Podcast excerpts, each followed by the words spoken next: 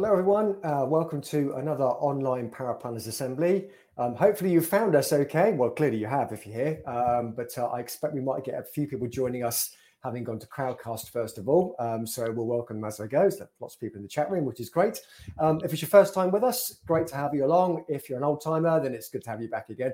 I'm going to start off by saying thanks to our supporters this year. Uh, that's our friends at Aegon, Barnett Waddingham, Just, M&G Wealth, Parmenion, Timeline, Transact, and Wealthtime. Without their continued support, we just couldn't do these kind of things. These are very relaxed and interactive assemblies. Um, some of you are saying hello in the chat room already, which is great to see. Um, you can ask questions inside there. I'll keep an eye on the chat and bring them up as and when we go. Um, and we'll fire those our experts and, and, see how they get on. Just to make sure that um, the chat's working, uh, let's do a test. Can you pop in there? Have you put your Christmas decorations up yet? And if yes, what on earth are you doing? Um, so we'll see how that's going out there. Um, this is being recorded and a replay will be on our website um, pretty much later on this afternoon, probably. Just go to our resources page and you can find the event on there. And we've also got a podcast. Um, so if you want to listen to it when you're on the go, walking the dog or walking or running, whatever, you can download that and listen to it at your own preference. So today's event. Um, at long last, it's our third time of trying on this one, um, but we're third time lucky, which is good. I'm glad to see actually no one's put their decorations up so far, which is good.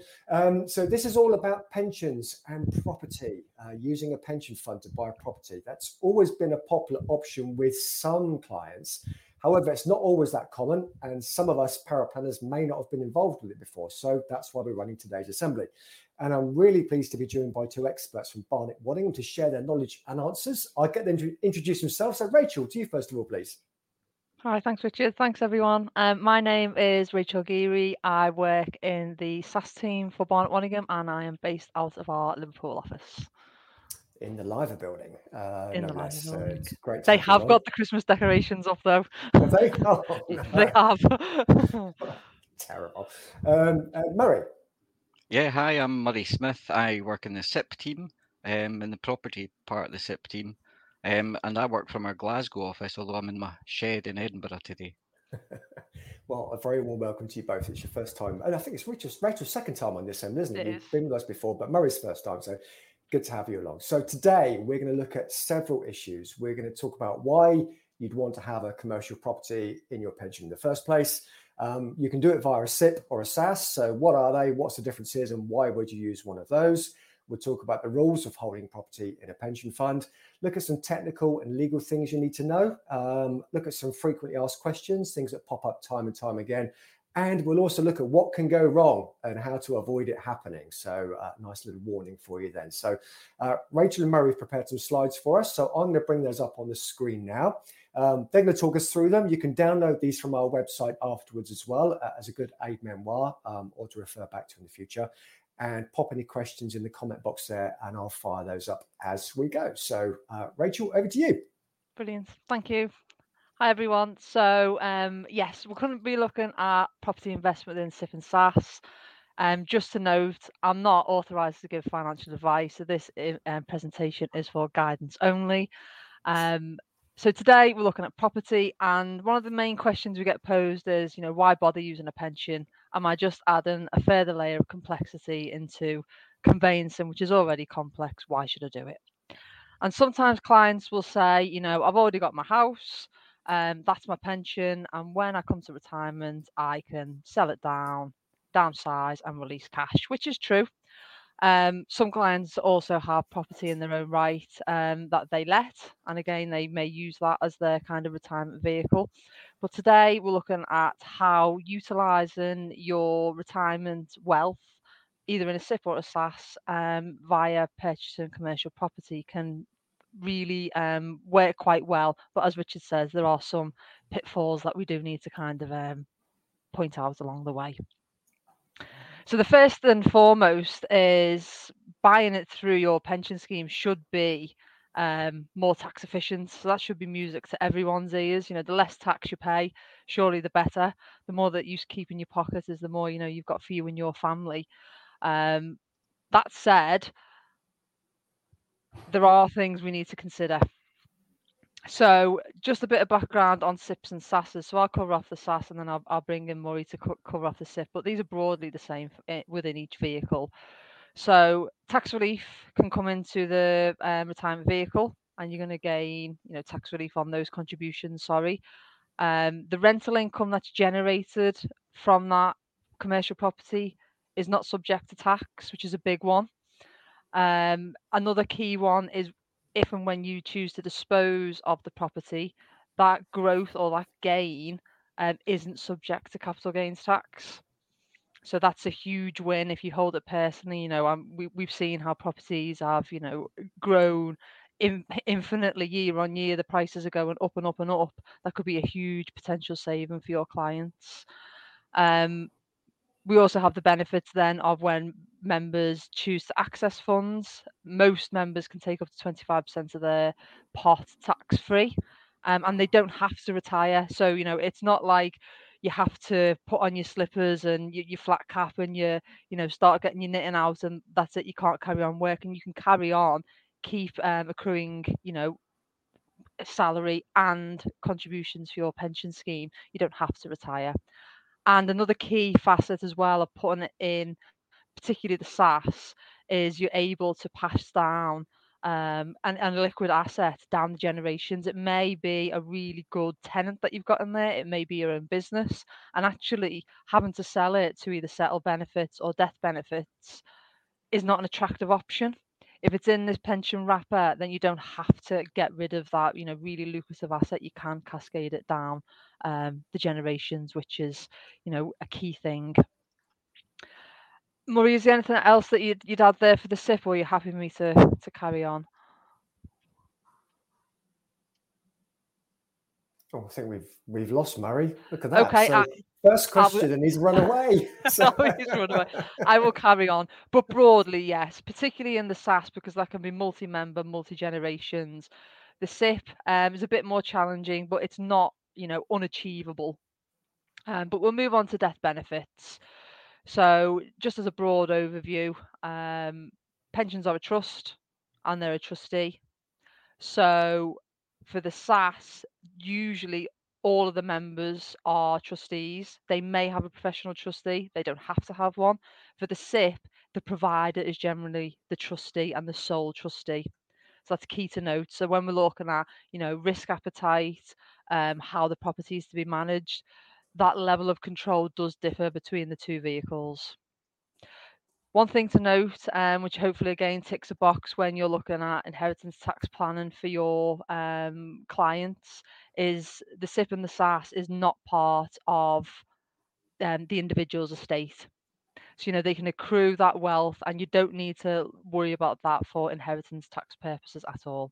So you can, you know, that's another tick in the box for, you know, saving tax and preserving the, the family wealth. Um, income tax paid on funds prior to a member passing away before 75 is not subject to income tax at all. That's free of tax. Um, after 75, it's the recipient that pays um, marginal rate on the um, benefits paid to them. And pensions can be paid to non-dependents as well. So it doesn't have to be, it just needs to be the spouse. It can go to grown up children. Um, you know, you, you do have that more flexibility since the pension freedoms came in. And as I say, you know, to summarize there, assets can be passed to spouse, partner, younger generations, um, free of tax, as in there's no capital gain um, when they move move across. Um, it's only when you actually realise by taking income that is when that taxation position may or may not change obviously we've got the autumn statement coming up and hopefully we'll get a bit more meat on the bones of what that will mean in relation to death benefits because that's being um, you know death benefit lump sum, lump sum is going to be you know looked at and more details there. So hopefully we can come back at a later stage and, and cover that off when we've got more details on that one. But for today um, tax on subsequent deaths in the scheme very very similar to the original member. Um, it can flip and flop. So if member A, the original member, sorry, dies pre 75, benefits thereafter are not subject to tax. If the second member who inherited the pot dies post 75, their beneficiaries will be subject to their marginal rate. So something to bear in mind. It's not just the first death that kind of sets the uh, parameters. Each individual death thereafter is is then looked at to see what the tax treatment would be. Um, so that that um, this ta- um, sorry this slide that Richard's showing now it kind of you know exemplifies that different change in between the taxation and hopefully when you review the slides you can you can see that in a nice um, visual form. So differences when using a pension. This is probably the biggest thing that comes up with members. Um, they often say, "But it's mine," and that is somewhat true. Um, you uh, indirectly own it, but you don't personally own it. Your pension does, and the trustees that you know come with that. As I say, the SIPP, it's usually the providers, the sole trustee, the SSAS, usually the family, the directors, whomever. Um, also, when we're looking at investments for the pension, commercial only is the is tax efficient. So it would be, you know, residential will attract attract tax charges, which will then negate any benefit of it of putting it in that tax beneficial wrapper of your SIPP or your SSAS. So it's it, you know certainly from our point of view, if a client came and said residential, then so would be no, and these are the reasons why. You know the taxation would be horrendous. Um, so it, it's just not worth worth doing. Um, SIPP and SSAS can borrow to facilitate a pension purchase or any, you know, fees thereafter. So there may be VAT, you know, um, conveyancing fees, etc. Um, but there are limits, so it's up to 50% of the net assets of the respective SIPP or SSAS.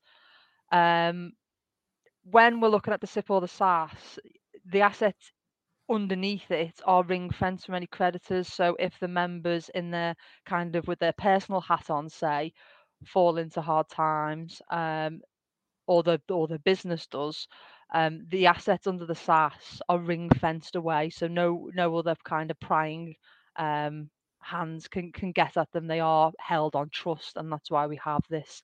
Um, you know, further um, considerations we need to take into account when putting such a, an asset into a retirement vehicle, such as a SIPP and a SSAS. Um, as I noted before, where there is a professional trustee, so that will be always the case in relation to the SIPP.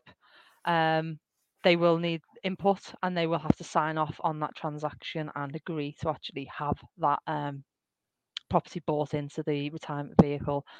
And the biggest one as well that mainly clients will raise is connected party rules apply.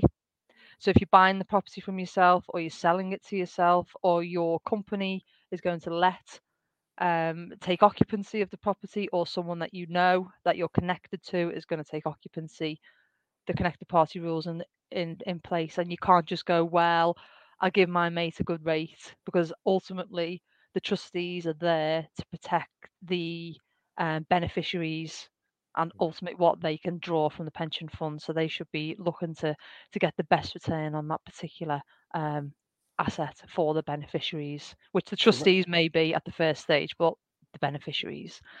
Just to summarise, Rachel, on the connected party rules, that basically means commercial terms must apply, doesn't it? As you said, there's no mates rates going on here.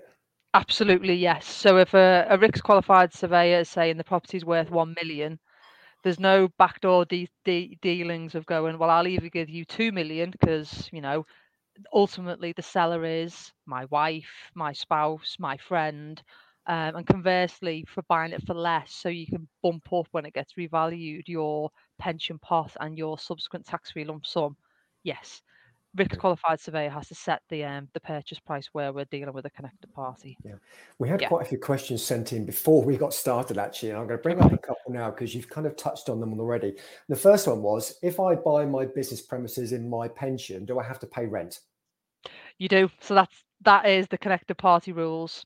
So um, we would expect an, an appropriate lease to be put in place, the rental amount to be determined independently, and then the tenant to adhere to that.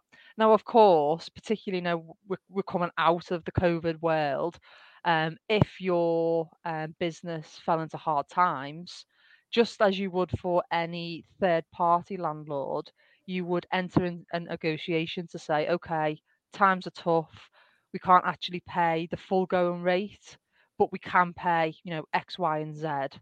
And as long as that is backed up by um, an accountant saying, actually, yes, they're not treating um, the pension scheme as a lesser than any other creditor. So you're not going, well, we're still paying dividends to ourselves, we're still still paying everyone else. But for my own part, I'll put a pause on that because I'd rather do X, Y, and Z over here. As long as it's all on commercial, it's all documented, um, we're fine. So it's not so rigid, but yes, generally we do have to treat treat the tenancy as as we would any other third party.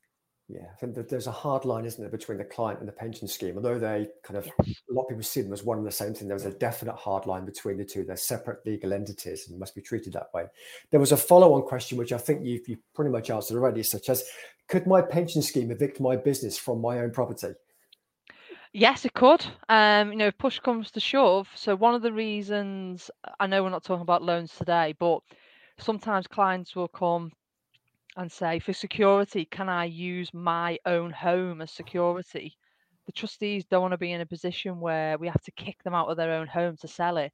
The same for property. You know, if they're not paying the way, they're not entering a dialogue, um, we'd have to get legal advice, of course. But yes, potentially, um, the trustees need to be acting in the best interests of the ultimate beneficiaries. And if that means, you know, removing a, a tenant that either can't or won't pay, despite you know without any dialogue and then look into the market to go okay there are other tenants that can pay mm-hmm. yeah yeah get out and there's something I've, I've come across a couple of times um, when you mentioned about the trustees have a, a responsibility to beneficiaries a client will say well i am the beneficiary. Forgetting it's a discretionary trust that this pension sits inside. And it's not just someone that might draw retirement benefits it's death beneficiaries as well isn't it? So it's it's it's a bigger picture than that. Absolutely, yes. It, it is difficult for clients to kind of put on the different hats, but I think when you're having those conversations, if you always kind of term as, well, let's say if this was a third party, would you be so generous? Would you be so lenient? If there was no dialogue, there would get a point where you'd go, actually, this isn't working anymore, and we need to, you know, look at other options. And and the same kind of attitude should be um adopted, particularly when you're dealing with yourself, because you can it's not just you know there's, there's a rental void particularly you could land yourself in um, hot water with the revenue if they mm. deem that you're not treating that um, interaction on an arm's length basis yeah brilliant thank you okay so um, what do we allow? So i'll pass over to um Murray now because i've i've spoken for a bit of, of what we um of what we do allow. Um just to note because the SSAS isn't an FCA regulated product the risk appetite of the investment profile of which property can you know come into um, is very much down to the trustees and they don't have a professional trustee but as Murray will, will note now where it's a SIPP it's a slightly different position.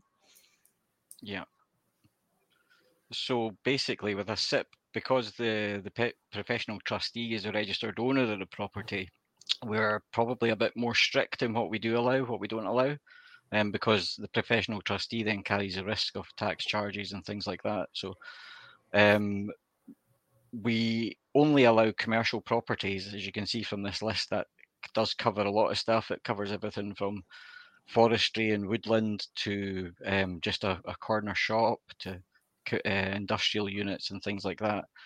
We don't allow any residential property with a few small exceptions um, things like a hotel which has some a residential element to it or a pub which can have hotel uh, bedrooms that it can rent out or sometimes a, a caretaker flat um, which can be bought within the rules but when you do that you've got to be very careful that you're ticking all the right boxes that you get the correct evidence for hmrc you need to um, have contracts of employment that show that it's a requirement for people to stay in that, that residential part of the property.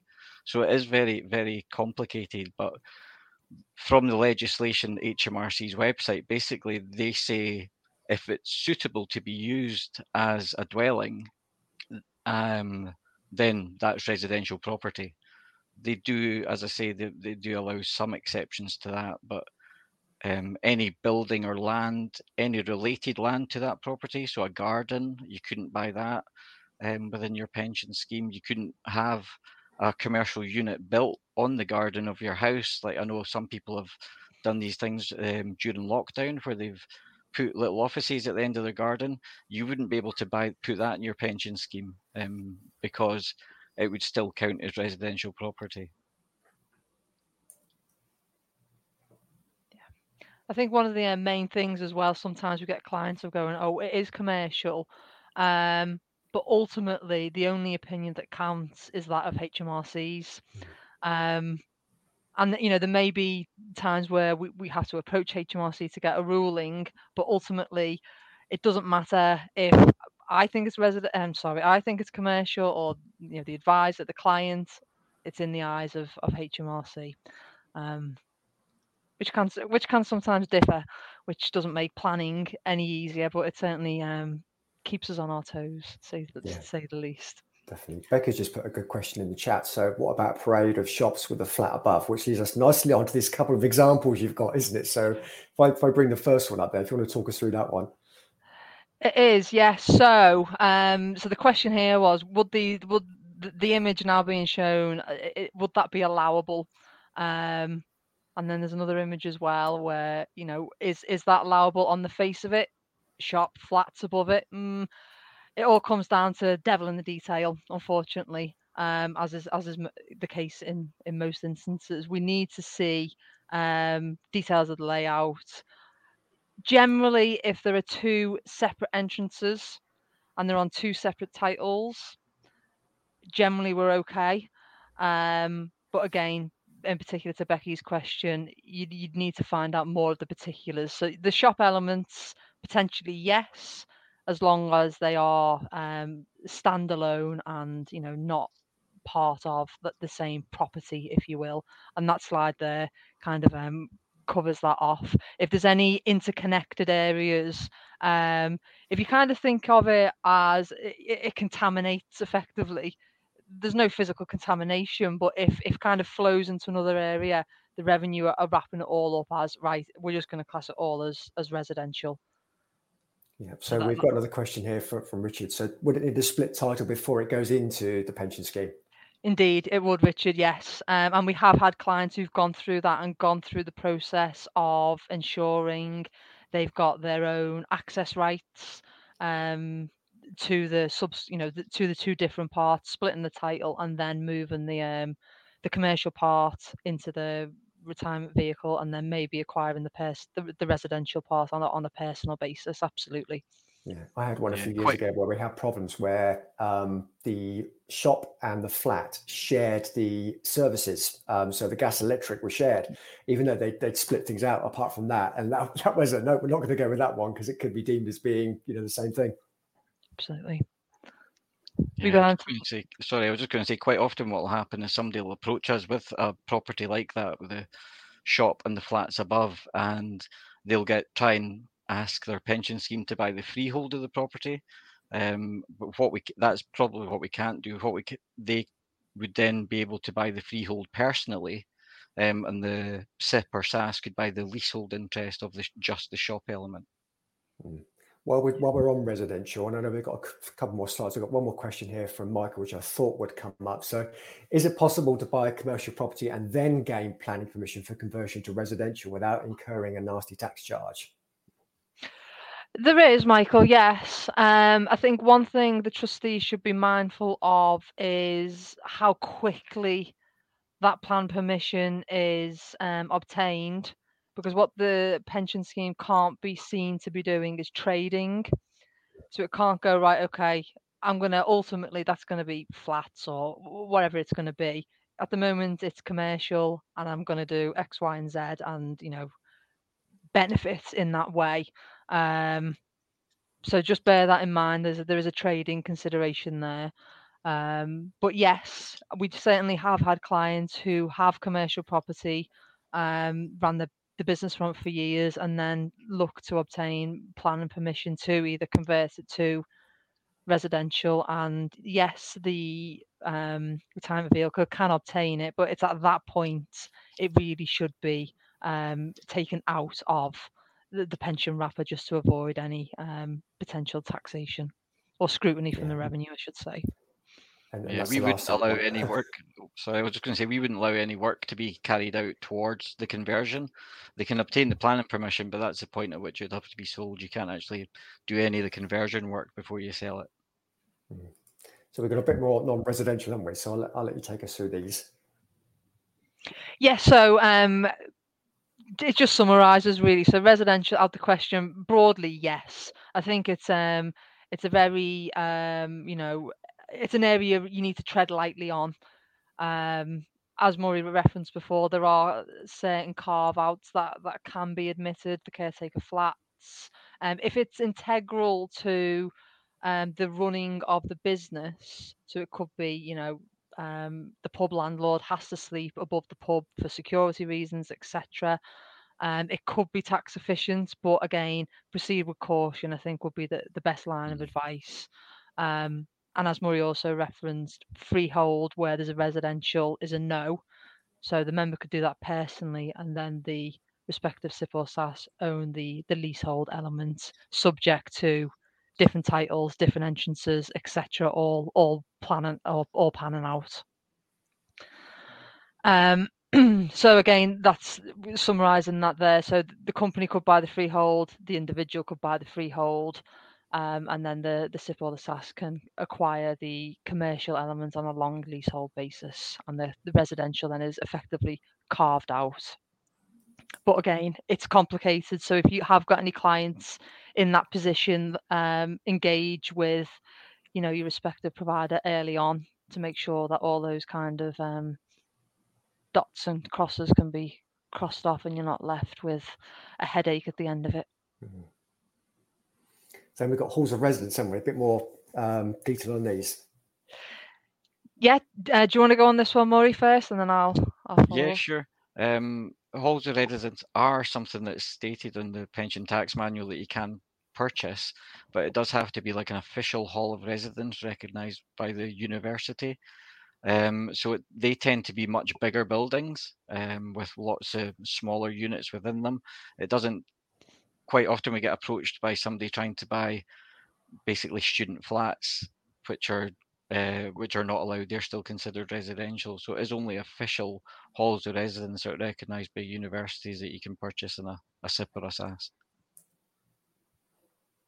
It was interesting. There was one of the bullet points there about um, it's got to be for the same uh, educational establishment. Um, I didn't know that because I know from personal experience, one of my kids was in one of these buildings and there were different students from different universities inside there, um, which uh, that might have been a bit of a flag, mightn't it? So, yeah. not so good that one.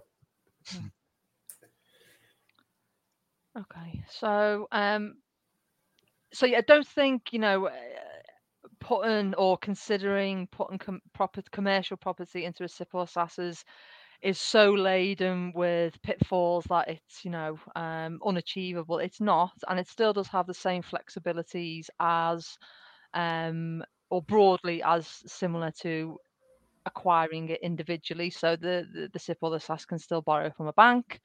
It can still have part ownership. Um, listed properties is interesting. So I'll cover off on the on the SSAS side, and I'll let I'll let Murray cover, cover off on the on the SIPP side. Um, so for our, I say our SSAS, it's not SSASs are individual. So where we look after SSAS schemes, um, we will look at on a case by case basis. Um, and that's generally, you know, it's the provider who will say yay or nay. Um, even if even if it's deemed commercial property, if it's listed because of the further implications of that carries with it and the cost implications and you know we've got to do such and such to keep it up to date or works or etc etc because of that liability um the professional trustee certainly in the SSAS instance could say no even if you know the revenue would say oh yes it is commercial. That listed status does um give it more complexity as it would if you were buying it outside of the pensions wrapper as as well yeah, and when, when, when we're buying a listed building within a SIPP, we're very careful to make sure that um, we get the surveyor to check if there's been any alterations to the building, that anything's had approval, um, listed buildings approval. Um, because when it's the SIPP, again, it's the trustees that own the property, the registered owners, it's the trustees that can be held liable effectively for um, like a lift if somebody sends you a listed building enforcement notice, so you've got to make changes to the property. And if those changes aren't made, which can be difficult for the, the SIPP trustee because they're not actually located at the building, um, then the, the, trustees could effectively face criminal charges for that. So it is something we're very careful to check when we do buy a listed building that all the work that's been carried out to date has all been done correctly and with the right permissions. Absolutely. I think eh, the key um, therefore, if, if your client's in that position is one, certainly engage with your provider early on, and two, when you're looking for solicitors, um, make sure you know they're au fait with dealing with SIPPs and SSASs and the, the, the added layer of complications that that can bring just to you know iron out any of those considerations that that Murray highlighted there just so you know you're not incurring fees for something that's something that's kind of dead in the water before you've even started um so just to summarize there so yes scheme can buy property via an auction. That's stressful, let's put it that way, because of that kind of pre due diligence you need to do to make sure it's a tax efficient investment. Um, so, there, you know, I would certainly say, unless it's vanilla commercial, anything else at, at, at auction um, would be very hard work and potentially. Who, who actually puts the bid in though? Because it's, when the gavel goes down, it's a legal contract, isn't it? So it who's, is, who's got to be there? It is. So generally, it's the member trustee. Um, we've we've literally just had one. Um, well, he was at the auction last week. Thankfully, it was you know plain vanilla. Um, so we we're, we're sending the funds this week. But yes, because that is binding, you're quite right, Richard. They kind of need to engage really early and get the kind of the um, information pack, if you will, and make sure you go through that to make sure there's nothing hiding that could inadvertently, you know, cause an issue later down the line. Yeah, sometimes when we're purchasing at auction through a SIPP, we'll actually ask the member or we'll explain to the client that they'll actually have to enter into the contract in their own name. And it's only if, well, that's if we've not had time to do all the checks, the due, the due diligence. And so that they then carry the risk if the SIPP can't buy it for whatever reason, if it finds some sort of issue with it, then they personally have to be liable for for um, concluding that contract. Yeah. Yeah. Yes, yeah. exactly. Could be very costly. Mm. So not something to be entered into lightly. So we don't see very very many um, at auction, but it is a possibility. Mm. Um, and as we referenced, you know, before, yes, the trustees can develop the property. Um, VAT can be supported. Um, freehold, leasehold, multiple tenants, you know, all, all of the usual kind of parameters you would expect, um, the SIPP or the can cater for them. And I think we've got more detail on them coming up in the next. Yes, we certainly have. Okay, so um, borrowing, as I mentioned earlier, 50% of the net assets of the fund is the limit. So bear that in mind for any um, if you've already got borrowing, you know, that needs to come off and then what's left, you know, take that into account. Rachel, we had uh, a question sent in on this one as well, um, oh. Um, which basically I'm a bit confused on the 50% of the net fund limit. Is that 50% after the property purchase or 50% before the property purchase? Oh, that's a good question. Um, I suppose it depends. If we need the borrowing to acquire the property, it'll be before. If we if we required the property and we need it for renovation works, um, then yes, we could include it as an asset because we've actually yeah. purchased it. But yeah, we can't account for it when it's not yet on our books, so to speak. Yeah, brilliant. Thanks. Yeah. Um, so usually when the borrowing's set up, um, the bank will put a charge over the property. So again, that's one of the due diligence pieces to make sure there's no borrowing on the property, or if there has, that legal charge been has been discharged, so the trustees aren't inadvertently picking that up. Um, yes, bear in mind costs as well. So the, the there could be VAT, there could be um, there will be surveillance, um, conveyancing costs, professional fees, etc. So all that needs to come in that fifty percent. There's not an extra pot for fees fees borrowing it's got to it's got to be all encompassed um, and liquidity is key as we know cash is king. Yeah. um, so kind of swallowing all that up because ultimately if there is borrowing the trustees will need to have to facilitate the repayments on that. And if there's going to be a void period if there's renovations before a tenant can be secured that is something to bear in mind. You don't want to erode all your liquidity yeah, I've, I've seen quite a few cases where people haven't quite taken on board all the costs that are involved and borrow up to the hilt, but don't allow for those. And I know we're not going to delve into VAT in a lot of detail today, but I just wanted to bring that up because that's the one area I see people get more confused about than anything else. Um, so, uh, in fact, this is triggered by Richard's put a question mm-hmm. in the chat there. So, why have VAT registered going into a pension when the fund isn't trading? So, could, could you just, oh, the hard task, very briefly um, explain when or when not a pension scheme is registered for VAT? Okay, I'll I'll try my very best, and then I'll pass over to Murray to to, to rescue me. I think. um, so usually, when a scheme is registered for VAT, is when they're acquiring a property that's already opted for VAT, and the seller is going to be charging VAT on that sale price. So if you buy it, then if you're registered for that, then you can reclaim that element. Hmm. The the impact there is future tenancies you're going to have to charge VAT on, and then you have to pay across the revenue that you know their their portion. So that's how it kind of comes about. So what we do see is when um, clients have, for whatever reason, um, got rid of their commercial property, there's no aspirations to go down that avenue again the scheme at that point, um, certainly for the SSAS side, will be deregistered for VAT to stop that um, onward returns mm. um, needing to be done. Mm-hmm.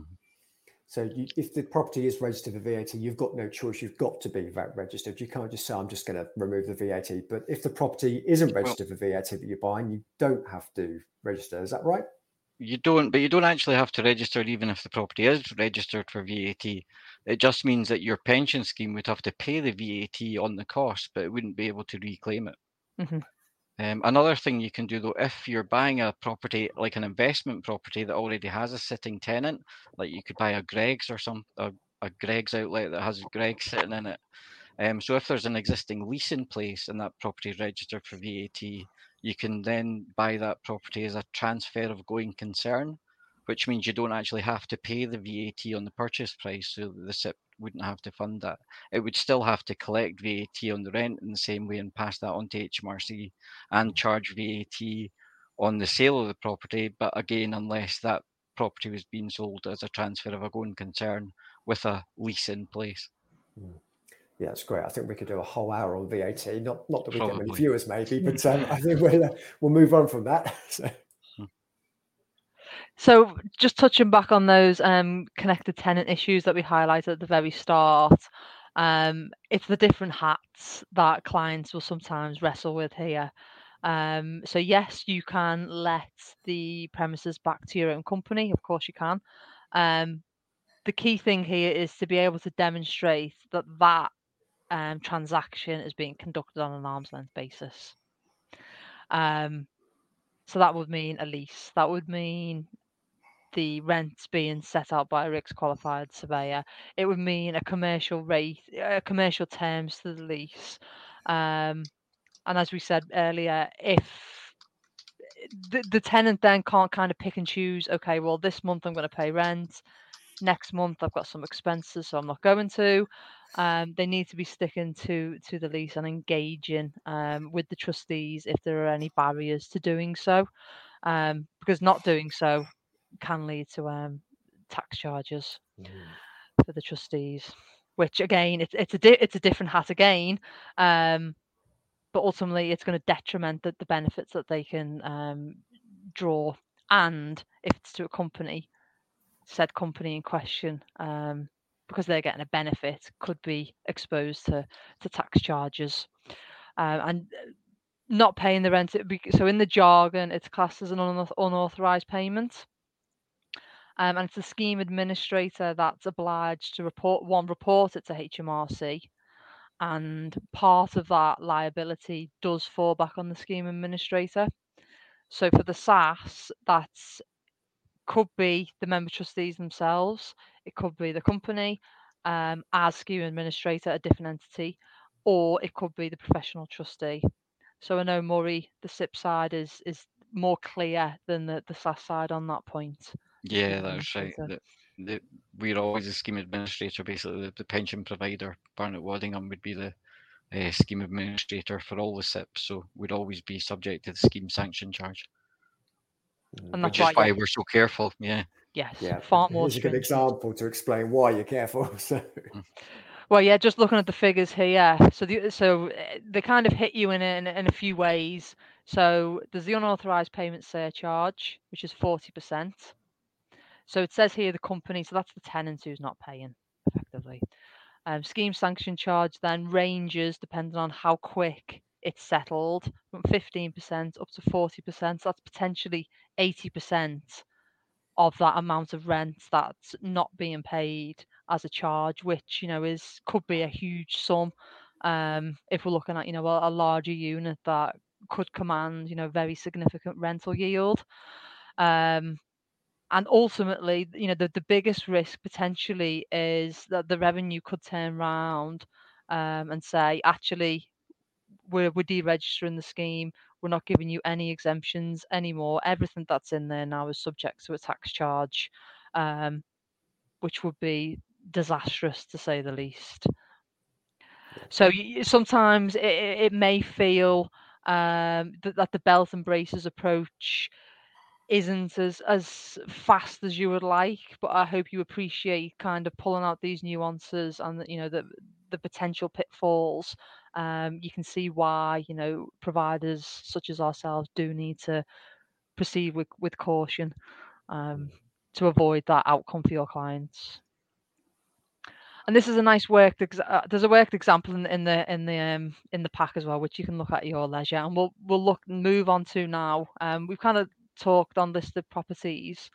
Um, but we're going to look at contamination risks, asbestos, and then EPCs as, as well, just to kind of other other things to consider. So if we're happy with our commerciality, we now need to consider these these next um, okay. areas as well. I'll skip past the listed property slide if that's okay, because you've talked quite yeah. a bit about that already, and go on to EPCs. Yeah we have. Um, and again, you know, the solicitor will also be in, involved in highlighting these elements to the, to the trustees. So energy performance certificates, no doubt you're aware. Um, so they've been around, well, compulsory since April 2018. Um, and any pro- properties bought or sold or let require a rating of E before the transaction um, is begun. So sometimes when we either, you know, we've got a property ourselves that we're looking to sell, if there's works that need to be done, you know, in a planning position, it, you know, you may think, oh, it's an expense to get an EPC. We're not doing anything now. EPC is valid for 10 years. And it may be wise actually just to check in on that point and go, okay, we may not be planning to sell today or let it today, but if we are, what's the position? Are there any remedial works that we could do now? What are the costs? um, to make sure we don't jeopardize a future sale or a future tenancy. Um, it's you know it's worth bearing it in mind, and those rates are going up. Um, but I've just read so from 2025, the minimum rating needs to be a, a rating of a C. Mm. Um, and there is a spending cap on the amount that the, they're expecting trustees to you know invest in their properties to bring it up to those levels and some properties do have exemptions, listed properties being one of them. Um, obviously, bare land, you, you, know, you can't insulate that. That is what it is. So that that would be exempt. Um, but with our with the UK's government commitment recommitment to net zero by 2050, I believe the EPC um, uplift is is being put on pause. But I can certainly come back and confirm that point. Uh, but it's just something to um, yeah, bring, bear in mind. You may see it as a cost, but it could save you later down the line. Do you want to cover off um, the contamination and the asbestos um, parts, Murray? Yeah, sure. Um, so yeah, when we're doing our due diligence on a property, this is some of the reports that we'll ask the solicitor to get for us. Um, the contaminated land report, basically we we ask for a desktop report which shows the risk of that property. Now, this is based on sort of all mapping data that the solicitor can get. The, reports themselves usually cost about 100, 200 pound. Um, but they'll say on them quite clearly the level of risk applying to that property from the mining, from contamination, and it's just another consideration that the trustees have to have um, when they're going to be the registered owner of the property. We have seen examples in the past where the owners of a property have been held liable um, for contamination of the land that was caused by previous owners. So it's the current owners that pay, even if they didn't do any of the contamination. And if the if it affects water tables and things like that and surrounding houses, then the remedial costs for this can run into millions of pounds. Um, it can be quite scary. What we tend to do if uh, environmental risk has been identified with a property we uh, give the clients the option of well they can either proceed and go to like take a lot further look at it and get soil samples taken and get them analyzed to see if the contamination risk is actually real or not. Or you can get environmental indemnity insurance. Um, the cover we would ask uh, is like i think it's a minimum of 3 million pound cover and that cover usually lasts for 20 years or some some cases it just lasts indefinitely so that cover will be in place for the whole time the property is in the pension scheme. Um, depending on the size of the property that actual indemnity cover can cost from maybe 1000 2000 pound. It's not huge when you consider the period that it covers and actually the risk that it protects the, the trustees of the scheme from I think the big thing I find with these is the time these can take sometimes, isn't it? Um, yeah, people right. don't factor into the process. So often you find people say, I found this property, I want to exchange contracts in four weeks, you know, buy it through a pension scheme, want to borrow some money, VAT, you know, environmental research, all that kind of stuff. It takes a lot of time, doesn't it? So um, that's right. Yeah. Yeah. Take that into account. And again, with asbestos, um, there's well, since 2000, they, they uh, stopped the use of asbestos in, in properties. But before that, um, unfortunately, it was quite prevalent and it does cause a lot of problems. We always ask for an asbestos report to be carried out if the property was built prior to 2000. Um, and if there's any levels of, well, the asbestos report will, ex- will explain if there is asbestos containing materials within the property, the level of risk associated with them, and whether that risk can be managed just by leaving the, everything as it is, and you have to carry out annual reports and things like that. Um, or if the actual asbestos needs to be removed. And if it does need to be removed, you actually have to get specialist contractors in to remove it, get a certificate that explains that it's all been removed properly. Um, we would always ask that f- from a SIPP perspective, if there is asbestos that needs to be managed in place, that there's an asbestos management plan is put in place and that explains who the asbestos duty holder is. And basically it has to be somebody else other than the the SIPP trustees or um, we would ask the member trustee to take on that duty. Because if the property at any point is unoccupied it would then fall upon the owners if there's not a named asbestos duty holder in place yeah, brilliant. That's that's always a bit of a flag whenever I see those asbestos ones come up. But um, yeah, yeah, one to watch out for. Right, in the last ten minutes, we're going to look at the the nine steps uh, to buy a property and what can go wrong. So let's start with the nine steps, shall we? Okay, so this is quite um, uh, a nice summary of you know the, the various stages if you're considering um, a client with you know commercial property aspirations and whether that's going to fit for their retirement vehicle. So first and foremost, and I'm sure this is bread and butter, um, financial feasibility. So ev- evaluation should be considered an essential part of the, of the purchase process, particularly if the vendor's connected party, as we referenced earlier. Um, consider how the purchase is going to be funded. Is there any borrowing that's needed? Um, has the scheme got sufficient cash to be able to do it on its own right, allowing for those fees, legal fees, stamp duty, VAT, um, anything of that nature that may also be associated. Um, so certainly for the SSAS side, and Murray coming on the SIPP side, because we're not FCA regulated and we are, you know, we just operate in a different way.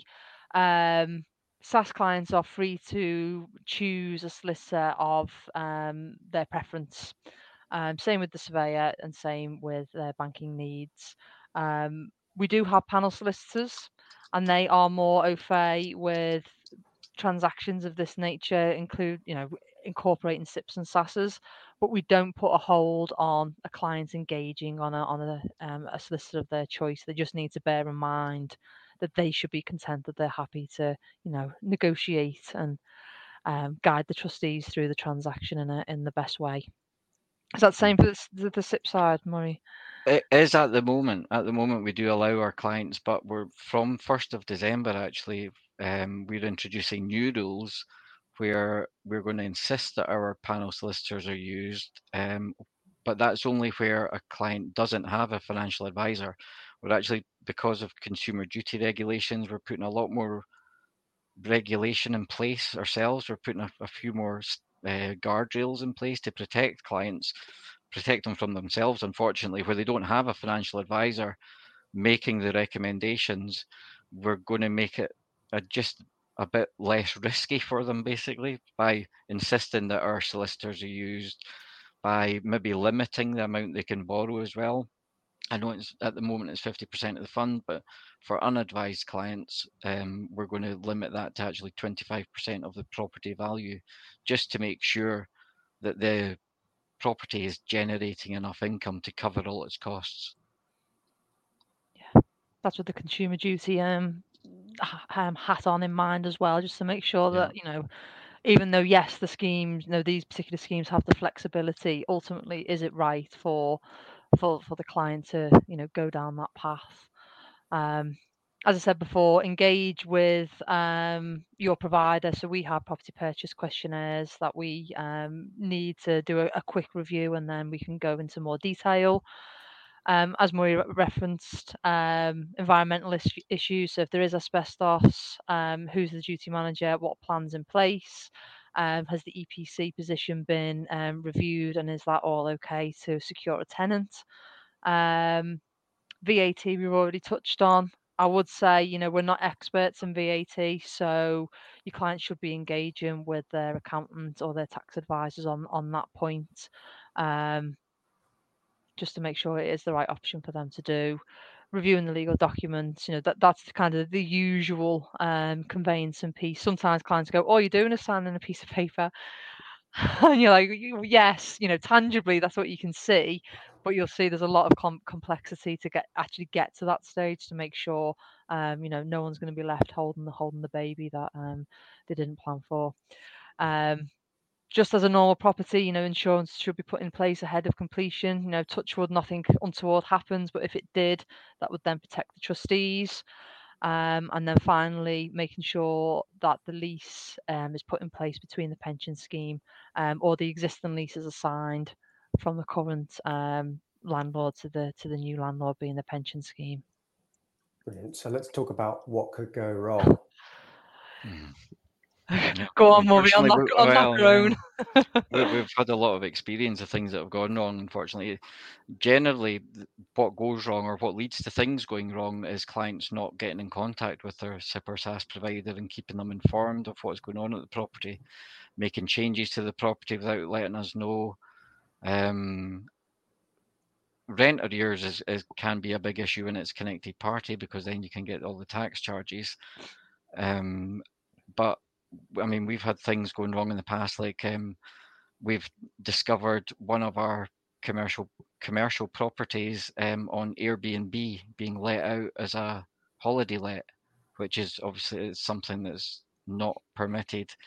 Um, we've had clients that have changed the use of the property.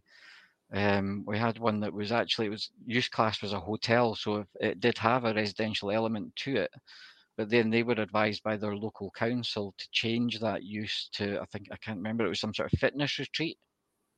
And while that was fine for the local council and it maybe saved them a bit of their business rates, it actually meant that the property no longer met the exemption that it needed to be held within a pension scheme, and suddenly the whole thing became taxable property. So there is a lot of things that go wrong, but the best thing I think in all situations is um, just to keep in contact with your SIPP and SSAS provider or get make sure your clients do and make sure that they make them aware of any changes that they're wanting to make to um, the property or just don't do anything without speaking to the the experts first if you like yeah like a lot of things in our lives communication is key isn't it um, Absolutely, to stop this going wrong Um, yeah. Had a lot of questions and comments about rent not being paid, and we've got mm. a couple mm. of examples here, haven't we, about um, you know what void periods can mean. We have, yes, and unfortunately, it can be a bit of a, a domino effect, um, depending on you know the particular scheme in question. But where we've got borrowing, where we've got um, members in receipt of income, um, you know, the domino effect and the impact there c- can be quite considerable. Um, so this kind of sets out, you know, a, a, an example scenario of, um, you know, a new scheme being a new SSAS being established, directors pooling the pension well to one million. They've got company officers. They've had it valued at 1.3.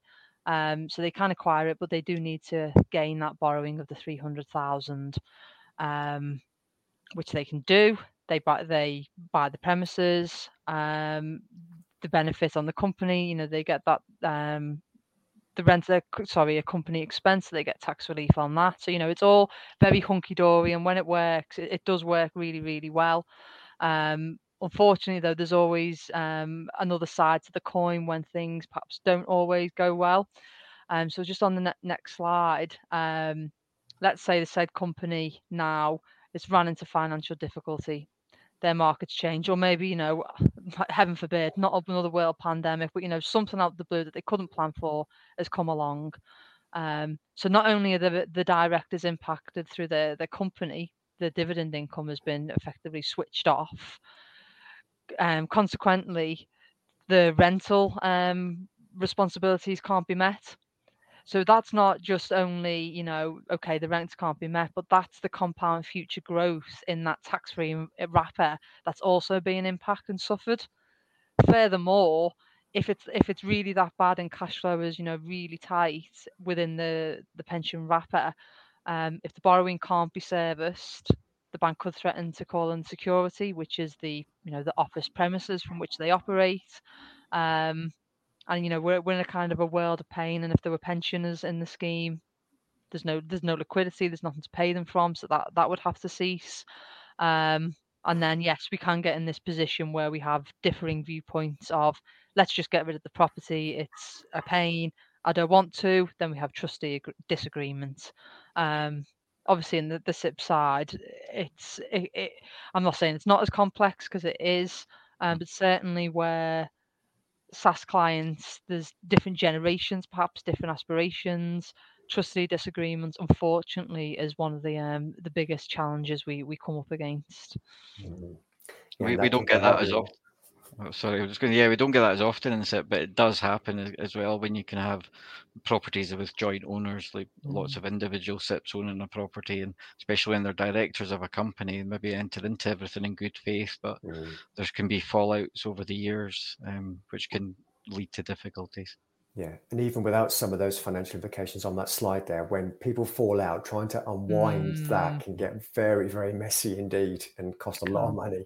Um, so beware um, is the key thing there. Yes. Uh, right, we're nearly out of time, so we've got just a, a, quick kind of summary slide that pulls it all together there, which I won't, I won't get you to go through because I think we've covered all those points there um, in a lot of detail. But that'd be a really good summary slide that we can um, uh, have people download in the pack. We we have had um, quite a few questions we haven't had time for, unfortunately. So what I'm going to do is uh, I'm going to ask Rachel and Murray if they wouldn't mind if I collate those and send them over to you. Perhaps you can give us some bullet point answers then yeah. we'll pop those up on on the website, um, and people can read the Q and A's on there um, for those we didn't get time for today. Um, but that's it. That hour's flown by, isn't it? I'm really glad that uh, our third attempt we got there um, and managed to do this one. It, it's a bit of a niche area of financial planning, so not every paraplanner is going to have come across this, but there's plenty of schemes out there, both SSAS and SIPP uh, that do have commercial property inside them. So we hope you found that very useful. Um, if you want to keep the conversation going, the big tent's always open. So pop over there, ask questions, answer them. Entirely up to you. Massive thank you to Rachel and to Murray for sharing your expertise and for being persistent in actually getting this to happen today. So big thanks for that. Um, Big thanks as always to our supporters. That's our friends at Aegon, Barnett, Waddingham, Just, M&G Wealth, Parmenion, Timeline, Transact, and Wealthtime. Thanks for all your questions and comments. I'm glad that no one's got their Christmas decorations up yet, apart from the live building. So shame on them. Um, and a replay is available on our website very soon. But from us, uh, it's goodbye and thanks for watching. Bye. Bye. Thanks. Bye bye.